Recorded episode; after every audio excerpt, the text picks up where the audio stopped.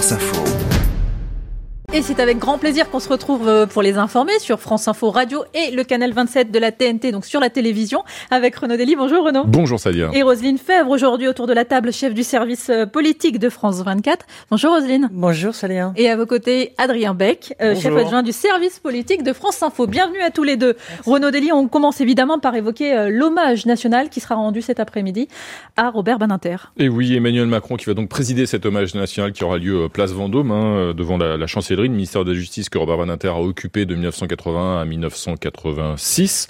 Euh, Robert Badinter, l'homme qui a aboli la peine de mort en France, euh, qui a aussi dépénalisé l'homosexualité et un certain nombre d'autres réformes justement pour conforter l'état de droit, euh, un modèle au regard des, de, du parcours euh, de Robert Badinter pour justement le fonctionnement de notre République, ce qui conduit d'ailleurs Emmanuel Macron à songer à panthéoniser l'ancien garde des Sceaux si la famille Badinter d'Inter est d'accord, bien sûr. Voici ce que disait il y a quelques minutes sur ce plateau de cette euh, éventuelle panthéonisation de, de Robert Badinter, Laurent Fabius. Laurent Fabius qui fut à la fois dans le même gouvernement que Robert Badinter, qui fut aussi son premier ministre de 1984 à 86 et qui lui a succédé aussi à la tête du Conseil constitutionnel que présida Robert Badinter de 1986 à 1995. Il est déjà dans le panthéon de nos cœurs. Je ne sais pas si vous avez vu les images qu'on a diffusées qui étaient très émouvantes sur la file de personnes anonymes mmh. qui étaient là. Et, et, et, il est dans leur panthéon. Ce serait évidemment euh, tout à fait légitime parce que quand on dit, vous voyez, sur le, le, le fronton du panthéon, il y a marqué aux grands hommes, mmh. la patrie reconnaissante, c'est aux grands hommes qui ont porté de grandes idées, aux grandes femmes. Alors une reconnaissance qui serait légitime aux yeux de Laurent Fabius et de bien d'autres, si donc la famille Badinter accède à cette proposition d'Emmanuel Macron. Euh, un hommage unanime de la République pas tout à fait, puisque mmh. la famille de Robert Badinter, euh, et notamment son épouse, euh, la philosophe Elisabeth Badinter, n'a pas souhaité la présence lors de cet hommage de l'extrême droite d'une part, du Rassemblement euh, national et de la France insoumise d'autre part. Marine Le Pen a indiqué que le RN n'irait pas à cet hommage, à cette cérémonie. En revanche, les insoumis souhaitent s'y faire représenter par deux élus. Rosine Fèvre, d'abord sur la panthéonisation de Robert Badinter, voulue par Emmanuel Macron. Oui, ça, ça paraît tout à fait, euh, tout à fait justifiable, euh, presque normal, euh, logique. C'est mmh. un homme qui a changé euh, la vie, hein, qui était le slogan euh, du Parti socialiste euh, à l'époque, changeons la vie. mais c'est au sens noble aussi de la, de la politique, c'est-à-dire que Robert Badinter n'était pas un politicard, c'était voilà quelqu'un qui a rendu, la, la, la, en quelque sorte, la dignité humaine. Et, et donc, disait d'ailleurs qu'il savait pas faire de politique. Voilà. Alors, il en a fait peut-être euh, oui. parfois, bien évidemment, parce que la politique n'est jamais loin.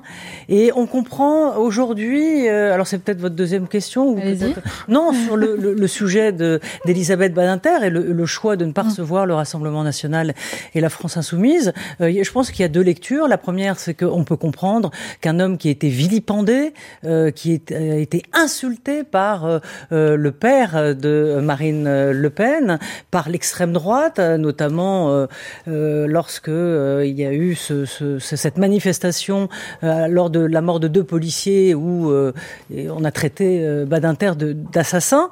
Mais dans le fond, ce que la famille exprime aujourd'hui, c'est la fermeté, la fermeté dans les convictions. Donc on peut la comprendre. Pareil pour LFI qui n'a pas condamné le Hamas. Mais en revanche, la deuxième lecture, pour prendre un peu de hauteur et j'en finis là, c'est que pourquoi les, les, les, que les adversaires veulent venir, dans le fond, eh bien, c'est euh, justement montrer que Badinter mm. avait raison aux yeux de l'histoire et que justement Marine Le Pen a euh, rendu les armes sur la peine capitale. Voilà, c'est la lecture, c'est les deux lectures qu'on puisse en faire, à mon avis, ce matin. Les informés, Renaud Dely, Salia Braclia.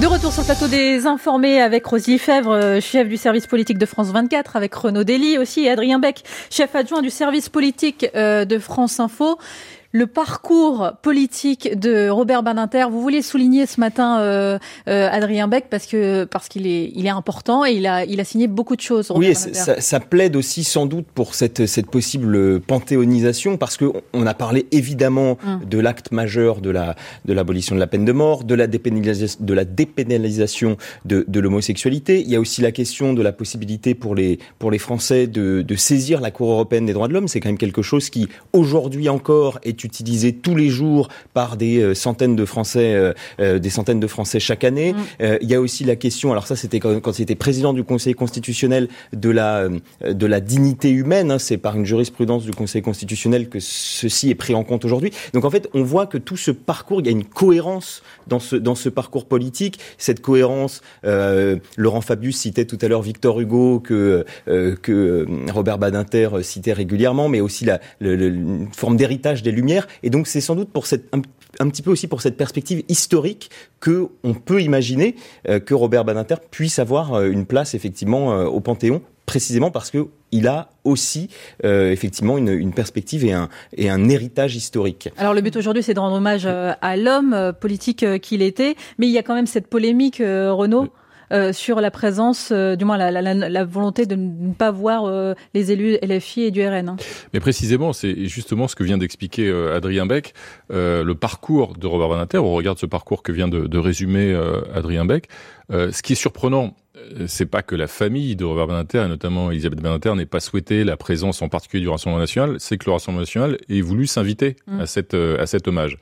Et c'est c'est pas purement anecdotique. Je pense que c'est extrêmement intéressant politiquement parce que ça illustre justement toujours cette stratégie dite de dédiabolisation, en tout cas c'est ainsi qu'elle l'a baptisé Marine Le Pen, et qui parfois échoue. Parce qu'au regard de tous les engagements euh, du parcours de Robert Badinter et du traitement que lui a infligé l'extrême droite, pas seulement Jean-Marie Le Pen hein, d'ailleurs, hein, le Front National puis le Rassemblement National, pendant des décennies, il est assez stupéfiant et même enfin assez gonflé de la part de Marine Le Pen d'avoir euh, euh, prétendu s'inviter à cet hommage.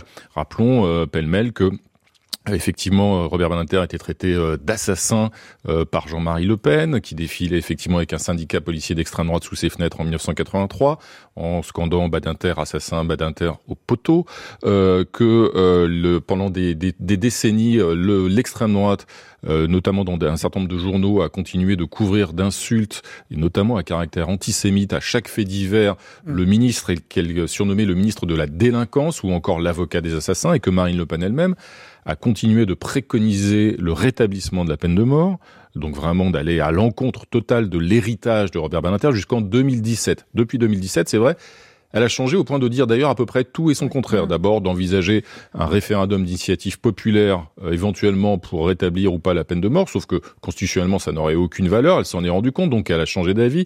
Finalement il ne s'agit plus aujourd'hui de rétablir la peine de mort, mais en même temps de déplorer que la peine de mort, et Jordan Bardella ici même a utilisé cet argumentaire lundi, euh, aurait, selon l'extrême droite, euh, mmh. fait s'effondrer l'échelle des peines. Bref, la peine de mort, l'abolir c'était une mauvaise idée, la rétablir ce serait plus possible, donc comme sur plein de sujets, effectivement l'extrême droite aujourd'hui dit tout et son contraire.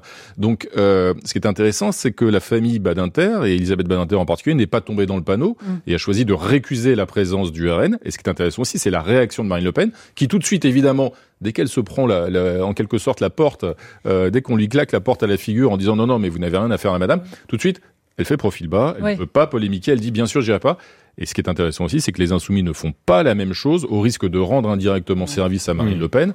Euh, si jamais la famille Badinter n'a pas voulu euh, de la présence des insoumis, c'est parce que euh, ils accusent euh, Robert et Elisabeth Badinter euh, Jean-Luc Mélenchon d'avoir trahi en particulier l'idéal laïque, la laïcité, et de se complaire dans une forme d'indulgence avec le communautarisme ou l'islamisme, notamment. C'est sur ce sujet-là en particulier. Il y a d'autres sujets de désaccord, mais les insoumis ont, ont dit qu'ils se feraient quand même représenter au risque, une fois de plus, de faire apparaître Marine Le Pen finalement pour euh, plus sage euh, qu'elle n'est, alors qu'elle a tenté. Alors qu'elle a tenté, alors qu'elle a tenté une, une, une opération de récupération grossière qui a mm. échoué. Il donne clairement un point à, Marine Le Pen qui, euh, cette fois, n'enfile pas les habits de la respectabilité, mais en tout cas de la personne respectueuse. Mais quand même, moi, ce que je garde, je, je, garde de tout ça, ce que j'ai dit au début, c'est que c'est quand même la grande victoire aujourd'hui, euh, en vérité, de, de Robert Banater et de la reconnaissance aux yeux de l'histoire que son combat euh, a, a, a, été a, réussi dans le fond.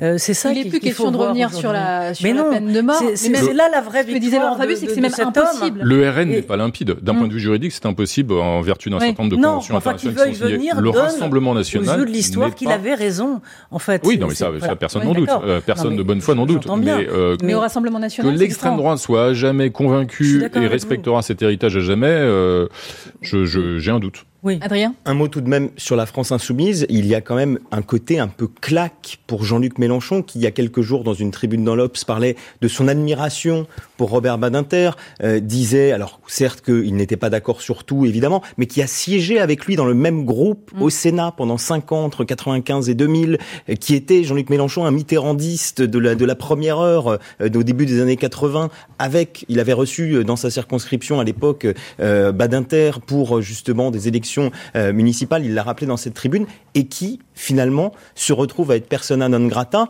On l'avait vu l'année dernière dans une interview euh, de Robert Badinter où il, il déplorait le fait que Jean-Luc Mélenchon n'ait pas appelé à voter euh, Emmanuel Macron de façon extrêmement claire et Jean-Luc Mélenchon qui, ça résonne un petit peu étrangement aujourd'hui, disait voilà, de toute façon, Robert Badinter aujourd'hui est une figure qui n'est plus entendue parce qu'elle est devenue macroniste. Donc c'est assez dur, je, je, je, trouve, quand là encore on se place dans cette perspective un peu de, de, long terme, un petit peu de décennie, et ça dit aussi quelque chose de ce qu'a pu devenir euh, la gauche incarnée aujourd'hui par Jean-Luc Mélenchon. Parce que l'argument de, de, la France insoumise, c'est dire nous, euh, la gauche, on a toujours soutenu euh, l'abolition de la peine de mort, on a, on a suivi les, les idéaux de, de, Robert Badinter. Oui, mais c'est pas là-dessus qu'est le conflit. Non, c'est pas, là-dessus du tout qu'est le conflit entre la famille Badinter et, et, et Jean-Luc Mélenchon aujourd'hui, parce que le Jean-Luc Mélenchon que vient de peindre euh, Adrien Beck, effectivement a été un, longuement un compagnon de route, un admirateur et un compagnon de, Robert Badinter. Sauf qu'aujourd'hui, c'est plus le même.